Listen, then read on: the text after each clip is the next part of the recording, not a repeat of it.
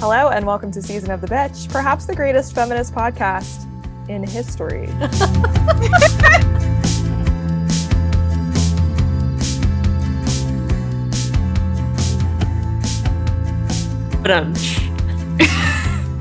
Excellent.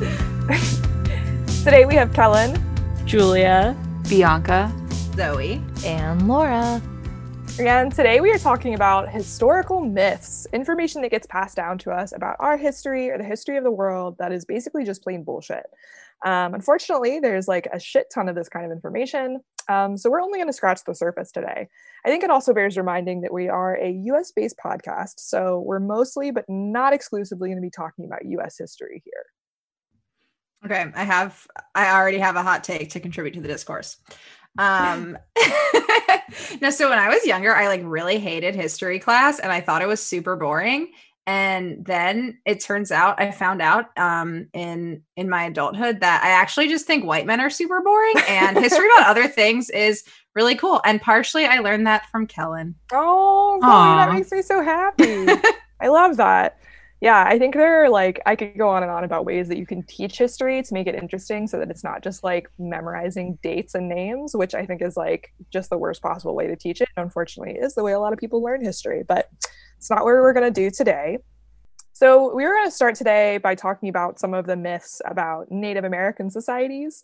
Um, there's lots of things that I feel like we sometimes learn or are taught in really starting in like elementary school, whether it's Native Americans were particularly violent, whether it's they were quote unquote just hunters and gatherers, whether it's that they didn't have complex societies, didn't know how to properly use the land. There's so many things that swirl around. Yeah, totally. So a couple of things that I wanted to talk about is, number one, um, there is still a, a contingency of preschool and elementary school teachers who do uh, feathered uh, construction oh, yeah. ha- hats uh, with like a brown band and like colored construction paper to make feathers.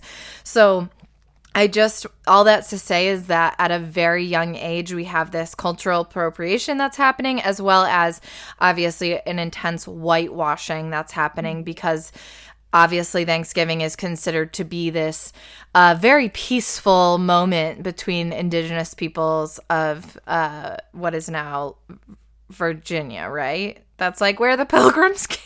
Massachusetts. Massachusetts. It's fine. It's fine. Who cares about the Pilgrims? I mean, the thing is, them, right? the thing yeah, is, I don't exactly care about the pilgrims, the pilgrims, but I do care about getting the indigenous peoples who had to totally. deal with that correctly. So Ma- Massachusetts. So Massachusetts is actually a native word. Oh my uh, God. Okay. Thank you. Thank. Yeah. Thank you. So I think that like that is all like.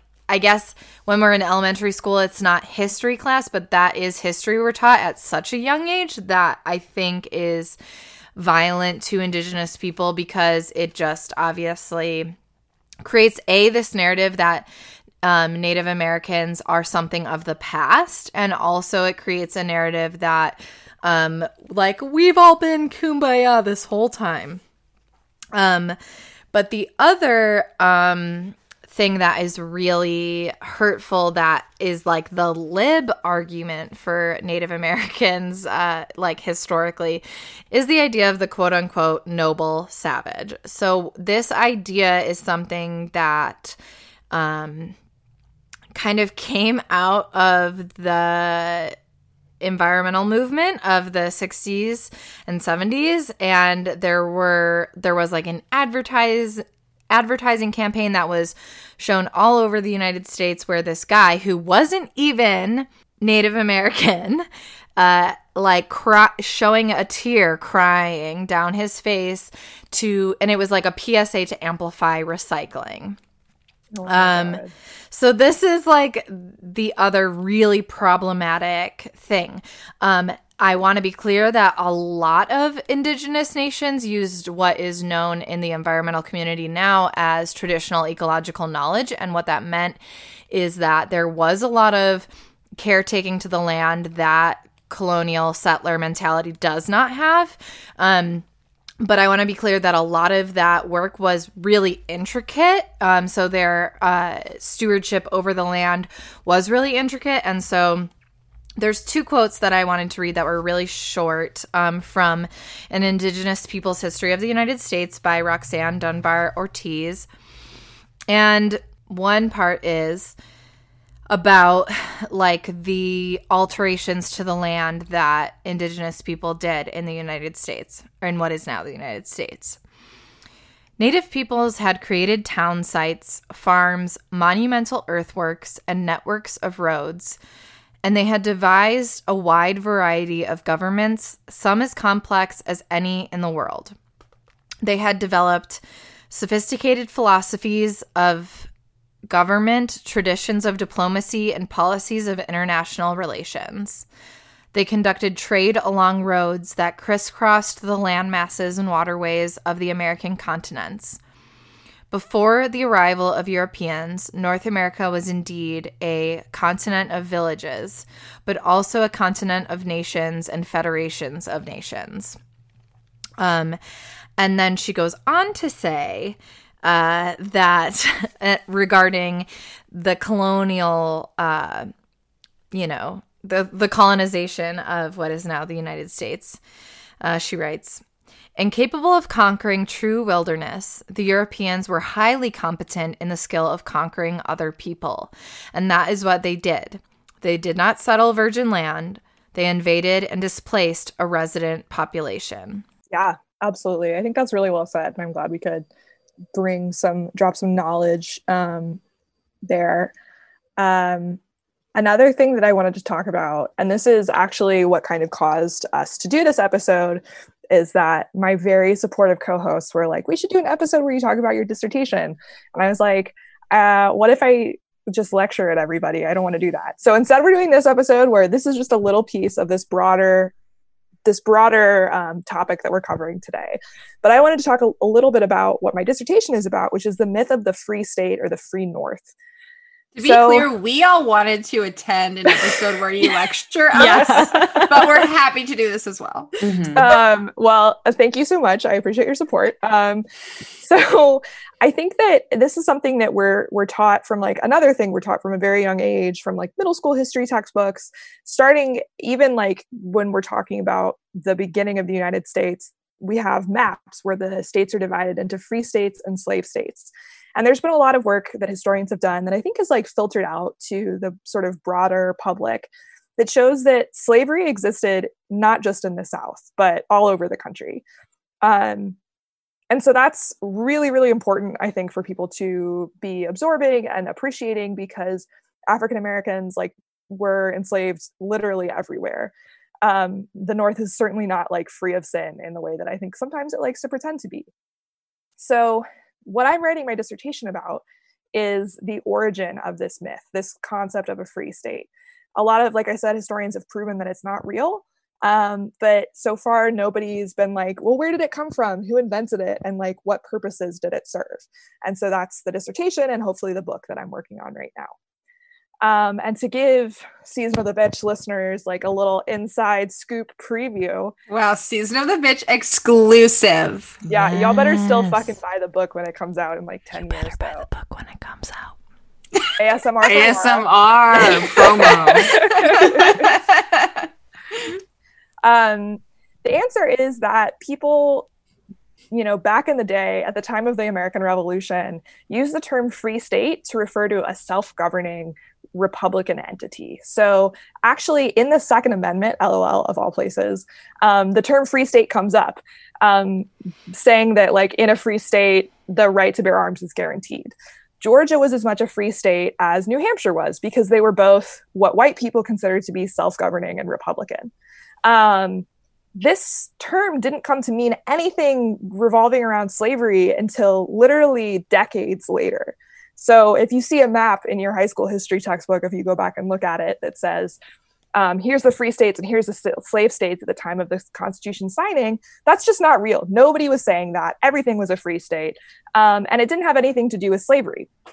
So anyway, um, there's a big shift that happens in the United States, and that shift is called capitalism. And this is really important because a lot of people don't know what capitalism is in history. Sorry, that was really aggressive. Um, but it's kind but of true. true. It's true. Cal is aggressive. The only one who knows the historical definition of capitalism. This is the exclusive Season of the Bitch content. You heard it here first. Oh my God. Not to like get too into the weeds of like what historians are debating about these days, but a lot of people think that capitalism is literally everything. Wrong. It's like, no, right. Capitalism is a specific labor relationship where people, some people own the means of production, and the people who don't own the means of production sell their labor on the labor market for a wage. Okay. Slavery isn't capitalism. It's like the basic thing there. If you talk to a person who is enslaved, they're not selling their labor. Their their bodies are being sold. Their labor is controlled by somebody else directly. Um, and capitalism develops in sort of the late colonial, early post-colonial period in the United States. You have a movement away from household labor, where labor is controlled on the household level, and there's not a, a ton of production for market, to a system where there's a lot of wage labor happening. There is a developing bourgeois capitalist class. And importantly, you don't have white people who are in indentured servitude anymore. So there's this shift where the only place that you have a really strong non-wage labor contingent is in the South with slavery. And so there develops these two very separate economic systems of free labor in the North and slave labor in the South. I'm doing hand motions that people who are listening to this podcast cannot see. Sorry about that. Anyway, um, and so what has to happen first is that people in the North have to recognize, understand, and name free labor as a system before they develop this idea of the free state as something distinct from the slave state. And so that is the big reveal. People like begin to understand this economic system of capitalism as being fundamentally different from slavery, and then name the free state to disting- distinguish themselves from the slave state. What this also does, though, is it's just naming the dominant system of labor. There are still people enslaved in the North. So when you're like, doesn't that ignore the like tens of thousands of African Americans enslaved in the quote unquote northern states? Yeah, it does, because white people who are naming this stuff didn't give a shit about them. And so mm. anyway, that is the yes. story of how the free state came to be, why it ignores the realities of slavery on the ground. There's obviously a lot more that I could go into because, like I said, it's like a book long thing. Um, thank you for giving me the time to explain this. This is what I'm writing about. That was so good. Uh, yeah. Explanation. Wow. I did not know that. Like, th- thank you for explaining that. Mm-hmm. That's really interesting. I knew that only because Kellen and I talked about this in a bar once, and I was really interested. Kellen was like, I didn't know anyone else would find this interesting. Wow. Yes. Your typical bar conversation. For Kellen wow. and I, it is. Yeah. Oh, I remember. Well, I once canvassed a bartender. Oh, yeah. Another time when we were like, I remember posting a picture of, of me and Zoe. It actually might have been the same time of you and me on Instagram. And I don't remember what we were talking about, but the caption was like, if you insult Marx, we will fight you. It was because that was what we had been talking about, fighting people who didn't believe in Marxism. Anyway, perfect. I miss you, Zoe. Come back to New York. Oh, my God. I miss you so much. Ugh. Yeah. Also, R I P to when you could just get drunk and yell about Marxism in public. In public. Ah, for real. R I P R I P Marxism, baby. But related to um, how we learned about slavery, I just wanted to share a little background about the U S public school system as I experienced it. So in my U S history class, which I think was either tenth or eleventh grade, um, first, to learn about slavery, we watched the T V series Roots. And then we watched Edward Scissorhands so that we could talk about diversity and how people get treated when they're like, quote unquote, like different. um, oh my God. Also, just to be clear, like the teacher was a black man, but oh all God. of my classes in high school, like we just watched movies. Like I took a marine biology class and we watched Finding Nemo. Oh like God. I'm not kidding. Also, my gym class sometimes was like Paula Abdul workout videos. So this wow. is how I got so smart. um yeah I just just wanted to share my uh you know what I learned in history class. Oh my God, I can't. Roots and then Edward Scissorhands. I like can't even be mad about that because it's so absurd. It really was. I still uh clearly still think about that. Yeah. And we had to, I remember, I like remember having a worksheet with questions where like we had to specifically like answer like comprehension questions about Edward Scissorhands. Oh my God. And, like, diversity. Oh yeah. My God. Scarring, honestly. Absolutely not. is this a good time to transition into the myth that the founding fathers were good and chill? Mm-hmm. Oh, well. It's a great um, time. Yeah, I mean, I think the the first thing to say is, like, of course, we have, like, George Washington painted as an American hero and all of these other things, right? Um, the existence of Mount Rushmore. Like, literally the dollar bill. I don't know. I, like, obviously there's a lot there um, that we glorify these genocidal maniacs. Specifically Washington being a genocidal maniac with, like, all of his shit that he did. It was, like, through the guy's name begins with an M. Anyone? No? Okay. I don't know men's names. I'll delete it. It's well, his last name begins with an M. It's, like, the guy who did all these, like, fucking genocidal attacks on indigenous Americans, um... But it's like not Monroe, is it? That was later, right? I feel like I feel like that was later. But like this is Mark- a different guy that was like doing it so that uh, George Washington didn't have to like sully his name, but George Washington was like giving the order for it to happen. Mm. Anyway, um, I just want to just take this opportunity to shit on the cultural nightmare that is Hamilton the ah. musical. um, Alexander Hamilton. I've seen it. I'll be honest. I've I mean, here's the thing. Yeah, you I've, can I've appreciate the music and be like, okay, uh, whatever. I mean, like, it's. Hard. I honestly don't appreciate the music. I was. I I'm hate gonna, the music was... so much. Yeah, okay, well I'm then gonna come fan. out and say I, I actually do like the music, I embarrassingly, but the the topic is still bad. Like, okay. So it for those of you that don't know and haven't gone down the rabbit hole of Hamilton, I'm sorry. Who doesn't know what Hamilton is? No, I mean, I just wanted to say specifically. Someone whose brain I want, basically. Jealous. They paint the picture of Alexander Hamilton as, like, a person of color and a refugee, like, of... They essentially hint to, like, Afro-Caribbean descent, but um, portrayed I think by... I blacked out during it. I literally don't remember. Sorry, right. Go on. So then Lin-Manuel Miranda plays him, and, like, it received a lot of, like, praise because of the cast being predominantly black and other people of color. Um, but the issue is that's obviously not how history happens. They paint... Um, or they paint, they paint Hamilton as an abolitionist, which is just absurd. Um... And there's a lot of, obviously, like, misinformation. And, like, maybe it's not something you learn in history class, but I bet, like, modern-day history history teachers in high school are like, you could listen to this and, like, learn about this in a better way. Um, if I was in high school right now, you know that this is what my, my class would be watching. Absolutely. Oh, my God. So another, I think, myth that we wanted to address that I think hopefully is not as prevalent now as it used to be, but is still definitely floating around, is that the Civil War was about, quote unquote, states' rights.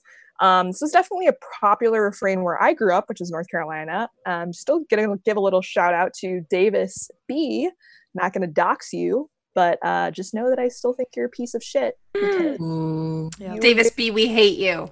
Yeah. Enemy Not of the to be pod. Confused with my brother Davis. Who's At first, I did think this was about your brother, and I was like, "We love him." No, there were a ton of Davises in the South. Is it related to Jefferson Davis?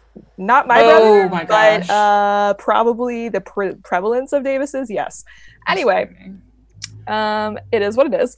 Moving your brother's on. The only Davis I know, and I will keep it that way based on this Davis B character. I had three Davises in my class graduating from high school out of one hundred twenty people. Anyway, um, moving on. Um, Civil War being about states' rights. I think the obvious question that comes up is states' rights to do what exactly? Oh, right. Enslave people. Yeah. You just literally move the next step in the logic and you get there. Um, literally everybody at the time knew that the issue was slavery. Like literally everyone. No one's pretending otherwise. If anybody nowadays tells you that the Civil War is about slave rights, sla- sorry, states' rights, um, that literally just tells you that either they haven't actually read anything from that time period, or they went back and read stuff from that time period and are so determined to like prove this point that they've like contorted those documents beyond recognition. I don't want you to just take my word for it. I'm going to read you a little excerpt from a speech given in eighteen sixty-one by Alexander Stephens, who was the vice president of the Confederacy. He said, quote, "The new Constitution of the Confederate States of America has put at rest forever all the agitating questions relating to our peculiar institution of African slavery as it exists amongst us, the proper status of the Negro in our form of civilization. This was the immediate cause of the late rupture and present revolution. The prevailing ideas entertained by most of the leading statesmen at the time of the formation of the old Constitution were that this enslavement of the African was in violation of the laws of nature, that it was wrong in principle, socially, mor- morally, and politically. Those ideas, however, were fundamentally wrong. They rested upon the assumption of equ- the equality of races. This was an error. Our new government is founded upon exactly the opposite idea. Its foundations are laid, its cornerstone rests, upon the great truth that the Negro is not equal to the white man, that slavery, subordination to the superior race is his natural and normal condition." Sorry, folks, it was about slavery. You heard it here from the man himself. There's literally nothing more to say. Literally. Wow. Yeah. Well, it always just strikes me because I think so much of history like consists of interpreting primary documents like these, but then like history classes will somehow uh, like ignore all of this evidence or just like totally misinterpret it. And it just made me think of my eleventh grade history class, which was A P U S history, where we like ran into this problem where my teacher definitely wanted to say, like I remember like he wanted to say that the Civil War was primarily about slavery, but he knew that in the eyes of the A P exam, the quote unquote right answer for the A P exam was like states' rights. And so like he would always say like, okay, like when you take this exam, you have to say states' rights, but also remember that slavery was also a reason. And I think maybe the A P U S history curriculum has changed since I took the course, which was like in twenty thirteen, twenty fourteen. But I think this also speaks to a lot of different issues. Like one, like primarily the fact that the A P exam and whoever is writing the curriculum was wrong and like racist. And two, it also just reminds me how much I hate the College Board who like writes the A P exams and stuff. Just the biggest scam of all time. And also three, they're so like they're terrible. Um, College Board, enemy of the pod. Yeah, definitely. And it also just highlights to me like the shortcomings of teaching to the test, because even if teachers do introduce the caveat that says like, okay, this test says this, but actually the correct version of events is this, there's still this like semi-authoritative figure or group of figures saying that an absolutely incorrect and racist version of events is the only correct version. And so like, I haven't looked at the curriculum of A P U S history since I took it, but like, I hope it's changed since then. But in conclusion, abolish the College Board. And if you want to know more yeah. about why uh, teaching to a test is bad, you could join our reading group, which is available on our Patreon, because we're talking about the pedagogy of the oppressed. Seamless plug. I love that. So another thing we wanted to talk about was this misconception that the United States, quote unquote, needed to drop the atomic bombs on Hiroshima and Nagasaki in World War Two. And I have a very... very clear like memory of doing this debate in my tenth grade social studies class where we had to like pick a side between whether the U S was or was not justified in dropping the atomic bombs. I remember we like um the teacher gave us like a bunch of different like primary documents to analyze, and we all like put our desks in a circle and like we had to like sit on the half of the classroom that we were like on. And I remember like I was like one of literally three people of my class of like twenty to like twenty-five kids who like said like, no, it was not justified. And everyone else said it was. And I was like, am I just like being weird? Like, what's going on? Like, what is happening?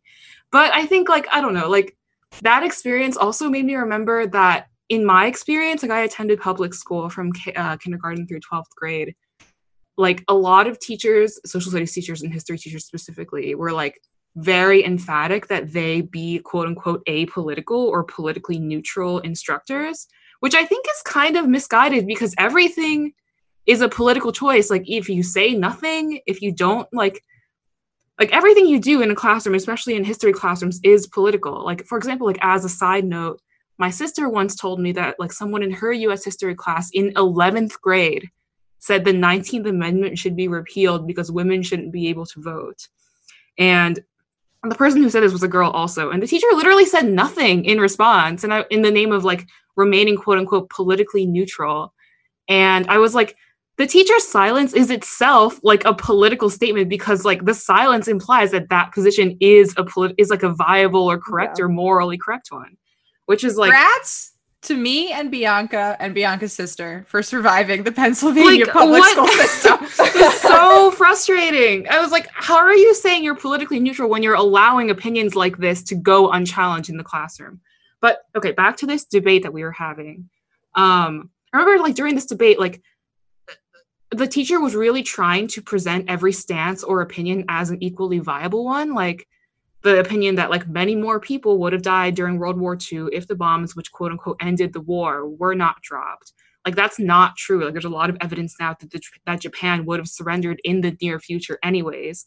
Like they were trying to have that opinion hold as much truth value as the opinion that dropping atomic bombs is a human rights violation. And like, really, I think my biggest problem in the way I was taught history is the like fact that like every opinion was given equal credence, when that sometimes that's just like not the case. Um, so yeah, I just wanted to share that particular anecdote.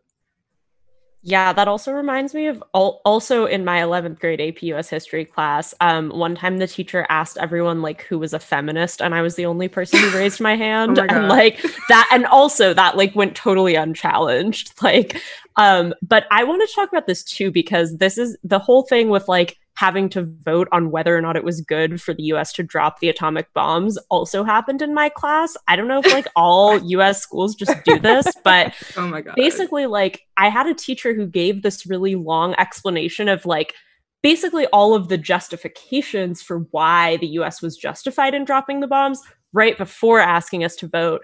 And ours was like a spectrum where it was like stand on this side of the room for yes, it was good, stand on this side of the room for no, it was bad. And like there were a few people who were slightly onto the like no half of the room, but I was the only person who was like fully at like the wall of no. Um, and it definitely was just one of those moments where I was like, wow, education can like really be propaganda sometimes. Yeah. yeah. Um, Also, when I was in my elementary school U S history class, because I guess we had to take U S history multiple times, um, we had to do the same kind of thing, but about whether the U S should have gotten involved in World War Two. Mm. And again, I was the only one in the class who was like, no, because at the time I was like, all war is bad. Um, then later when I got older, I was like, no, that was like a naive opinion. Wars just have to happen sometimes. But now I'm back to being like, I was right the first time. All war is bad.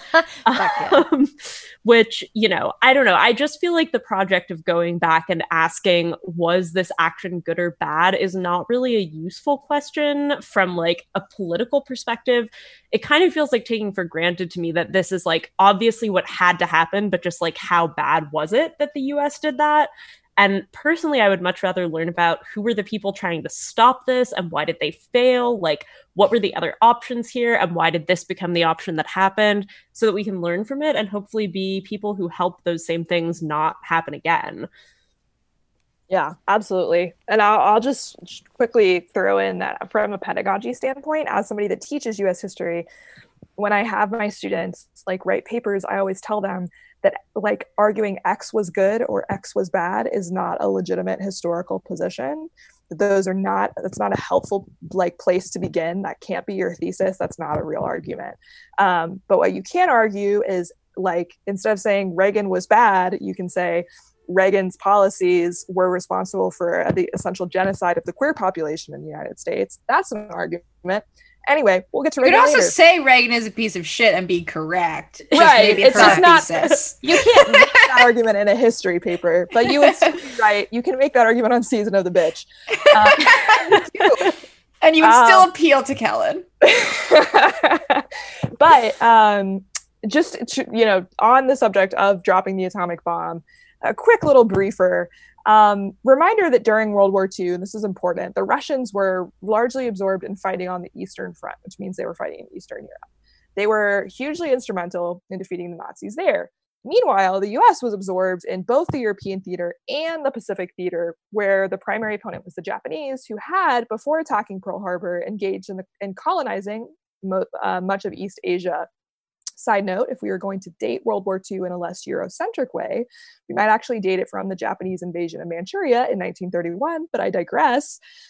Anyway, as you might remember from high school history, the United States was concerned, to put it lightly, about how much influence the U S S R was going to have over Eastern Europe as the war was drawing to a close, because communism, scary, et cetera. In spring nineteen forty-five, Hitler surrendered. Just kidding. He shot himself in the head. Bye, bitch. Anyway, the Nazis surrendered in... Sorry, Laura. I didn't mean to make you choke with laughter there. It no, funny, it's You're powerful. Right. Um, so the Nazis surrendered in May nineteen forty-five in what we call V E, Victory in Europe Day. But the Japanese didn't surrender and instead pledged to keep fighting. As Bianca mentioned, how serious those pledges were, you know, um, is a subject of what we might call historical debate. Um, history fans may recall the Russo-Japanese War of nineteen oh four slash nineteen oh five. So Japan and Russia, we're bringing Russia back into it, folks, had been imperial rivals in Asia since the turn of the twentieth century. So after Germany's surrender, sort of getting their priority number one out of the way, the U S S R started to reorient towards fighting in the Pacific. This was a nightmare scenario for Americans who were already freaking out about the potential spread of communism into Eastern Europe and the expansion of the U S S R's field of influence there.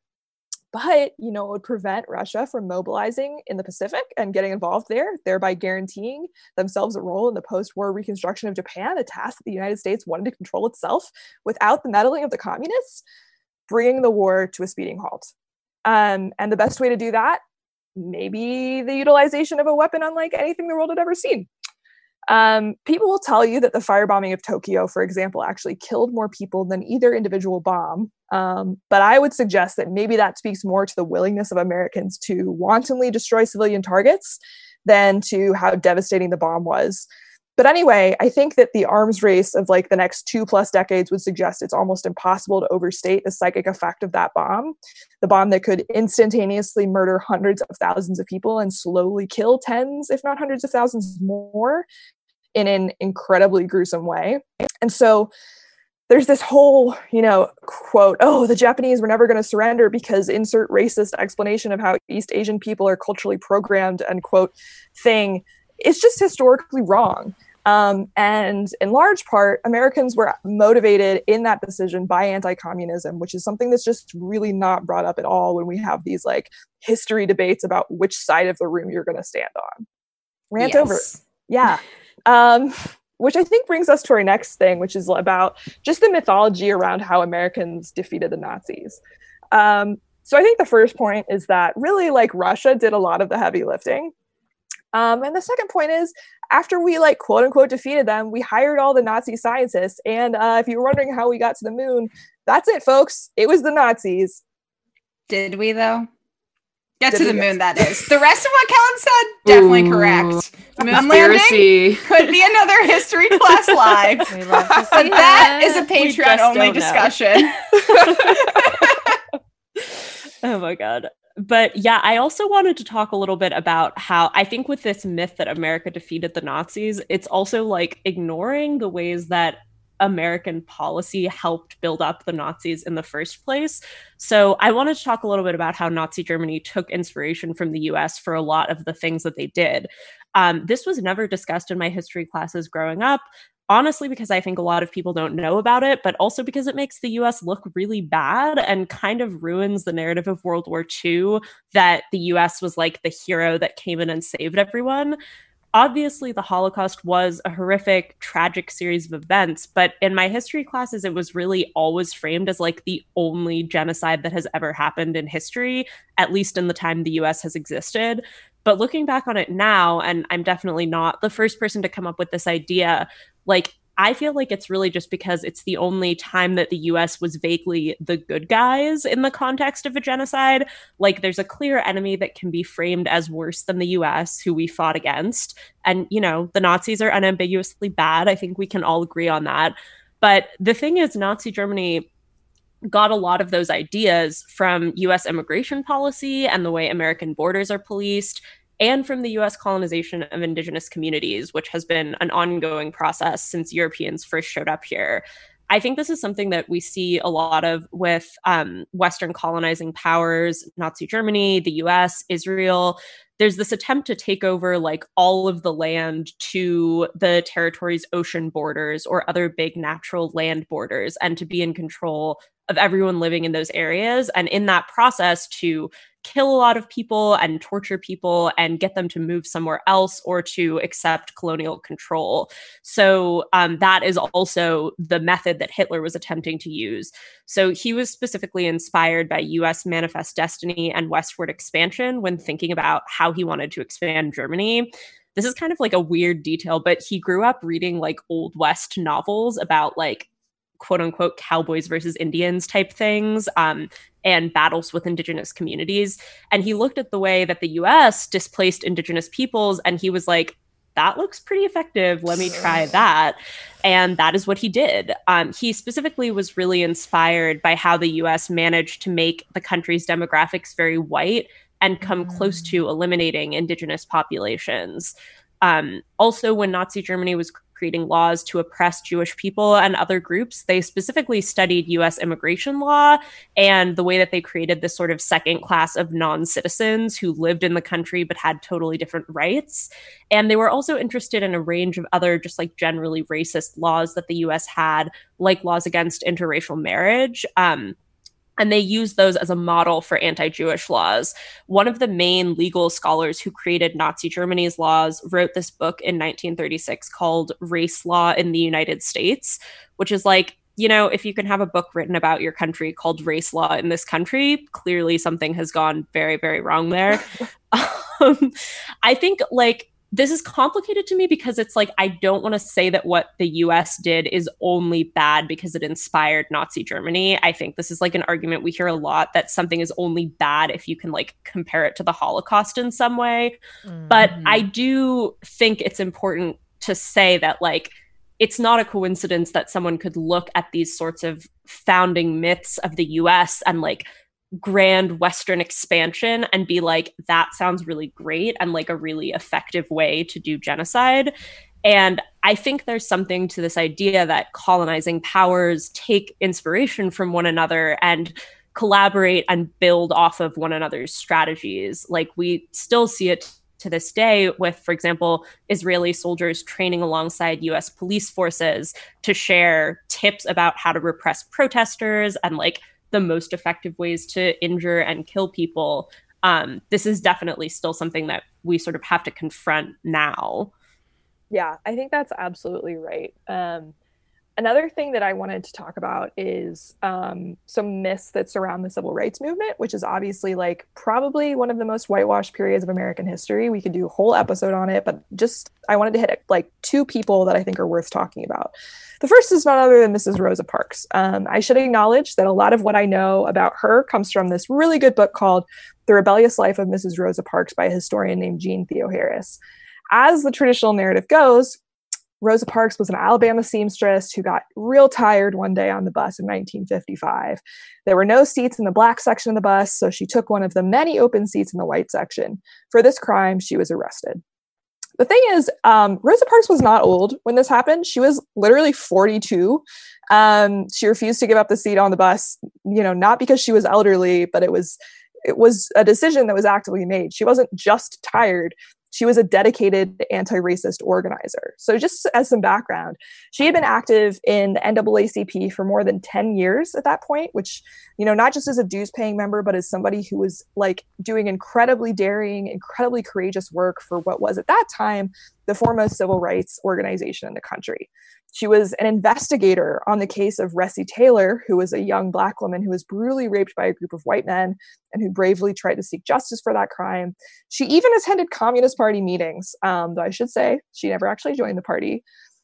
Um, anyway, Rosa Parks was an active member of her community, and the leaders of what might be considered like the black left in Montgomery were very aware of what was going to happen um, when she decided to sit in the white section of the bus. And they were very ready to rally around her when she was inevitably arrested. Um, and something to note is that about six months before Parks staged this protest, um, a fifteen-year-old named Claudette Colvin did the same thing um, on the exact same bus line. And she got arrested for sitting in the white section. But Colvin was viewed as a troublemaker and her act of defiance wasn't part of this planned and orchestrated protest. So community members chose not to rally around her arrest or to make it a focal point. I should also note, though, that she was part of this concurrent court case that eventually ruled um, that Montgomery's public transport seg- uh, segregation was unconstitutional. At any rate, um, Montgomery's Black leaders knew how Rosa Parks would play nationally and that she could garner support. She was literally dressed in her Sunday best when she got on the bus that day because she knew there would be pictures taken of her at the police station. Um, you know, she she wasn't a literal old lady who just had sore feet. She was an organizer who knew exactly what the fuck she was doing. And what followed was a boycott of the bus system by its biggest user base, which was Black people and especially Black women in Montgomery. Um, women chose to walk miles to work, even in the winter, rather than take the buses. The people who had cars figured out carpool and taxi schedules to help as many people as possible. It was this massive enterprise of daily community sacrifice that started with Rosa Parks, and it ended with Montgomery's buses being desegregated. Another big one, which our listeners are probably really familiar with, is how totally whitewashed uh, Martin Luther King Junior has been. I'm going to cover this in less detail because, again, most people listening probably know that by the end of his life, Martin Luther King was a socialist, a fact that, like, I don't know, for some reason doesn't get a lot of play in, like, high school celebrations of M L K Day. Um, but anyway, here's just a few little factoids. The first is that you've probably heard or seen King mentioned in the context of discussions of the white moderate. He famously wrote from his um, wrote in his letter from a Birmingham jail essay that the biggest threat to progress in America was the white person who thought things should change, but just like really slowly. And, you know, like, could Black people maybe see the other side for once? Um, very relevant today and worth reading if you haven't read it. Another note, um, this absolute idiot who has a radio show on N P R in my hometown, this will be relevant, I promise. Um, he just, like, truly doesn't have three brain cells between his ears. Um, anyway, this guy, one time, I will never forget this. He was doing an episode on M L K Day, and he was like, Martin Luther King died in nineteen sixty-eight.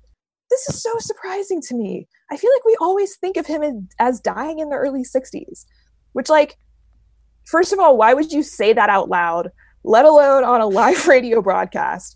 Um, but, but anyway, I... Th- It, I, I did think it spoke to the fact that, like, as a general rule, we talk about M L K's accomplishments up through, like, nineteen sixty-five and then, like, kind of shut up about it.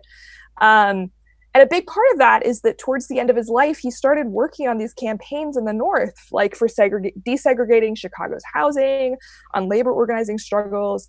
All of this just upsets this narrative that he was all about segregation and voting, which I think people like to think of as the only two issues that Black people were upset about at the time. But that wasn't true.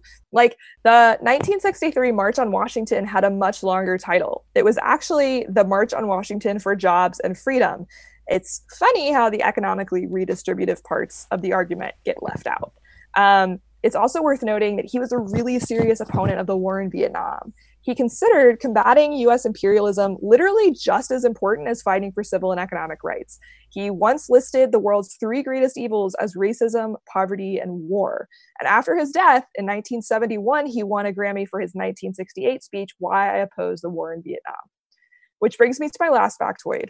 A white supremacist murdered Martin Luther King in nineteen sixty-eight in Tennessee. And I think it's really relevant to think about what he was doing in the days before he was shot. He was lending his support to striking sanitation workers in Memphis. Black workers did this incredi- incredibly dangerous job. Um, fun fact, sanitation is a more dangerous job than being a cop today. Um, and they were paid, like, worse than their white counterparts, and they were organizing a strike. And this is the cause that Martin Luther King was supporting when he was assassinated. Yeah, definitely. Um, I think also, like, this topic just feeds into one of, or relates to one of my biggest pet peeves about history class, which is just that there's so much that we're not taught, or at least that I was not taught, about resistance and protest throughout U S history. I feel like there's often this idea that's put forward that's just kind of like, people in the past just had a different worldview. Like, they just thought slavery was okay. They just didn't know that gay people existed. That's just how things were back then. But there have always been people at every moment of history, particularly people who bear the harshest consequences of oppression, who are fighting against it in all of these big and small ways. Um, obviously, I would hope that there would have been more people fighting against oppression, But at the risk of getting a little bit sappy, there have always been people who were willing to stand up to injustice. Um, like, this is a history that I think we as leftists can really draw on. And not learning about these people helps to support this myth that things just are the way they are. It's really hard to change them. And basically, it's pretty impossible to do anything about how our current system works. I feel like we need to learn about these things so that we realize we're not in this alone. And there's like all of these examples of past activism to draw on and look back on and see what worked and what didn't work and try to understand why it didn't work and how we can build on that. Basically, just generally, I really feel like there needs to be more discussion of both successful and unsuccessful protest movements throughout U S history. We also wanted to talk about the myth that Ronald Reagan was a good guy. Big Boo. myth, but in, in the sake of time, we're going to skip over that in this episode. But lucky for you, we have an entire episode where Kellen and I just talk about how much we hate him. And Nancy, she's not spared from the wrath for God. like an hour. So yeah, when you're done this episode, if you haven't listened to that one, head over to that. Pretty sure it's called S O T B versus Ronald Reagan. And pretty sure we won the fight. Absolutely. Oh, yes. Um, yeah. So I think we wanted to wrap up with this topic. That's it's sort of a broad topic, but I personally feel that I've learned, as we've been talking about, a pretty incorrect version of U S history. But I also really feel that I was taught almost nothing about other countries' histories and like the way that things work there now, honestly. Um, we had a brief like world history unit at my school that mostly looked at the origins of kind of like quote unquote Western civilization, like Greek and Roman societies. But beyond that, the only topics I remember being discussed were ones that specifically tied into the version of U S history we were learning in some way. Um, some examples that come to mind for me are like when I was taught about the American Revolution, and I think this is kind of a common thing, they also talked about the French Revolution as an example of a similar sort of rebellion that was going on at the same time. And similarly, when we learned about the very sanitized version of the civil rights movement that I was taught, we also learned about struggles for self-determination that were happening like roughly around the same time, at least in the same century, in both South Africa and India. And like, honestly, at the time, I do think that I just believed these were the only other big things happening in the world, um, which in mm-hmm. retrospect just like makes no sense. It doesn't make sense that everything important in history would involve or be related to the U S in some way. But that's just such a big part of how history is taught in U S schools. Mm-hmm. Um, another example that comes to mind for me is just the whole narrative of World War Two that like Germany was evil, and then it's just kind of like Japan was on their side for some reason. Um, like there was no discussion of the Japanese colonization of Korea or how the U S played a role in that aftermath of World War Two with the division of Korea into North and South Korea and leading to the Korean War.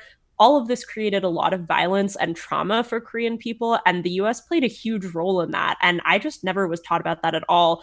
I think the Korean War was maybe mentioned, but like super briefly. I think maybe it was like a paragraph in our textbook, if that. Um, and that's just one example, but I think it really demonstrates how the version of history that most of us in the U S are taught is just very U S-centric and is geared in all of these subtle and not so subtle ways towards kind of portraying the U S as like the main character and also the hero of history. Yeah. Absolutely. Yeah, I feel like the ethos of the Korean War, as it is sort of like generally taught in U S history at the high school level, can be summed up with like, oopsie, and then just move straight along. Yeah, definitely. Yeah. No, I definitely relate to being taught like multiple different and all incorrect versions of U S history throughout the course of my education. But like in tenth grade, I was lucky to have a social studies class called International Studies, which was my only exposure in high school to like non-U S, non-European history. And so we were lucky in the first couple weeks of that class um, to cover the topic of ethnocentrism in like this like meta way. It's like, oh, like history in uh, U S schools is often taught in an ethnocentric way. And like basically how like a lot of presentations of history, even non-U S history, is presented from the standpoint of the U S. And so like that was a really helpful thing to learn about. Um, and in that class, we did learn about like Japanese colon- colonization of Korea and also like misconceptions about North Korea that were generated by U S propaganda. And we also learned just like, I don't know. I think it was like a lot of people's first exposure to like the U S being like this like worldwide like demon in a lot of ways. And we learned about like um, the U S's colonization of African countries and how that led to so many disastrous effects. And I definitely think it was like good to get that exposure, because a lot of people in my class, I remember being like uh, patriotic in almost like a scary way. Um, but I wish my school offered more classes like that, because the curriculum from ninth to twelfth grade was uh, civics in ninth grade, international studies in tenth grade, U S history in eleventh grade. And in twelfth grade, you had the option between taking U S government and European history. So like three out of the four years you were in high school, you were studying either U S or Eurocentric history. So like by virtue of only having one year to cram every place in the world's history that is not the U S or Europe. So of course, there's a lot of stuff you have to gloss over. Like I remember our international studies class was like really broad and surface level in its scope, like because it had to be. Um, whereas like I remember we were learning about like every single individual battle in the Civil War in eleventh grade. And I oh like God, truly, yes. as, I hated that I, so I, much. I, I truly, someone who I've never cared, maybe I think I just didn't get it. Like I never cared about military strategy no, at terrible. all. Like I just don't, I just didn't care. Um, no, it's so fucking stupid. As a historian, it's terrible. Yeah, I just, I don't care about, I don't care about battle formations. Like I just don't. Um, I really felt my eyes just glazing over that uh, during that part. Ugh, yes. You both bring up so many good points. Um, a few things I wanted to touch on. One is geography as part of social studies. Um, uh, when I had the opportunity, I took a like a year off in college, and I worked in Colorado, and I mostly worked with international people from, you know, different countries around the world. And they would know where I am from, Buffalo, New York, because they knew about Niagara Falls. And like they would tell me about this like town they were, or this region they were in in China, or um, this region they were in in Brazil, or, you know, depending on the person. And, you know, I absolutely knew nothing, because in the United States, we do not prioritize global geography. Um, but I actually ended up emailing my high school global studies teacher after I took some history courses in college, which, like, L O L, I just feel like I was always this way. Anyway, it's fine. Um, because all we learned was this Eurocentric version of history. Um, it took taking a class called Perspectives from Throughout the African Diaspora to even address the deeply ingrained Eurocentrism in most history classes. Um, the author Edward Said talks a lot about Orientalism as the othering of society from so-called Western society, in heavy air quotes. Um, and U S classrooms amplify this Western versus other narrative by emphasizing Greek and Roman history, as y'all already pointed out. When I was in grad school, I taught a history class, Gen Ed, uh, called World Civilizations, Foreign fourteen hundred to present, and we started with the voy- voyages of Zheng He, and how China had ships sailing throughout the world that were the largest ships built ever until World War One, five hundred years later. So they had the most complex and intricate like uh, naval force, but it was used for um, gathering information about other cultures. It wasn't like a dominating thing that was happening. And anyway, this is like literally something I learned when I had to prepare to teach this class. Um, and there's also just like a lot there about how much global trade was happening, but then a lot of sources were set on fire during the Confucian era, but it's, it's all complicated, but still. Um, This colonial and Western ideal that other societies are lesser and backwards, and yet there is so much of our society that is built on these other societies, like, I don't know, fucking medicine and mathematics. Um, but this shit is just left out, and it's hard for it not to just feel like a propaganda machine, like we see these other societies as lesser than, because it keeps us blind to our own imperial machine. Um, and it's just, it's just garbage. And I did want to say that I took a class my senior year of high school called Terrorism, Trade, and Foreign Policy. And we like learned about the hatred of other people of the United States and why that could be. And I am eternally grateful for this random elective class I was able to take in high school, and it had four of us in this class. Um, so really glad to have taken it. I think it was the only year it was ever offered because no one took it, but it was it was good. Amazing. Well, I did want to give a shout out. Very rare that a cis man would get a shout out on Season of the Bitch, a positive one that especially is. Especially from Zoe. Especially from Zoe. Um, but a shout out to my ninth grade world history teacher who, like, in depth explained the bourgeoisie and the proletariat to us and talked about, like, the inevitability of revolution. I remember him going into detail about, like, Leninism, Stalinism, Maoism, all of it. That's, like, maybe the only memory I have from high school history class. I still did almost fail world history because the tests were really hard, but, you know, shout out to him for A, not failing me, and B, teaching that. Hell yeah. Done.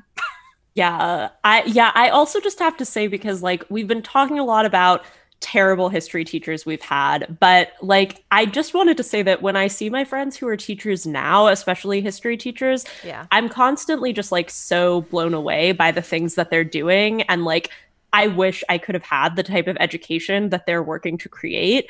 Yeah. Um, so we do have a really long way to go, but also there are some amazing radical teachers out there who are really trying to change this stuff. And I think things will only get better as we have more and more of those people. Basically, radical teachers, we love you. Shout out to our favorite radical teacher, Ambria, who formerly was a co-host on this podcast. True. Love you, Ambria. And um, if any of you listeners love us back, you can give us your money on Patreon at patreon.com slash season of the bitch. Um, slash season of the B. I'm not going to remember. It's you season of the bitch. It. Okay. It. Google it. Just look it up. Just Google, Google it. Us. Come up. Uh, you can follow us on Instagram and Twitter at season of the B. You can go to our website, uh, season of the b dot com. You can rate, review, subscribe on iTunes. You can, uh, what's it called? Spotify us. And then we'll be on your year end list. You can Spotify at us. Um, and yeah. Oh, you can email us at seasonoftheb at gmail.com. And I think that's it. I just have to say that in our Spotify Wrapped, it, like, gave us what you all listen to music wise. And I just have to so say, like, funny. we're we're depressed too. Like, we're with you. Um, so much Phoebe Bridgers. Yeah, exactly. And Mitski, we're like, yes, this is ba- this is our demographic. Yeah, exactly. Okay, love you. Love, love you. you. Bye. Bye. Bye.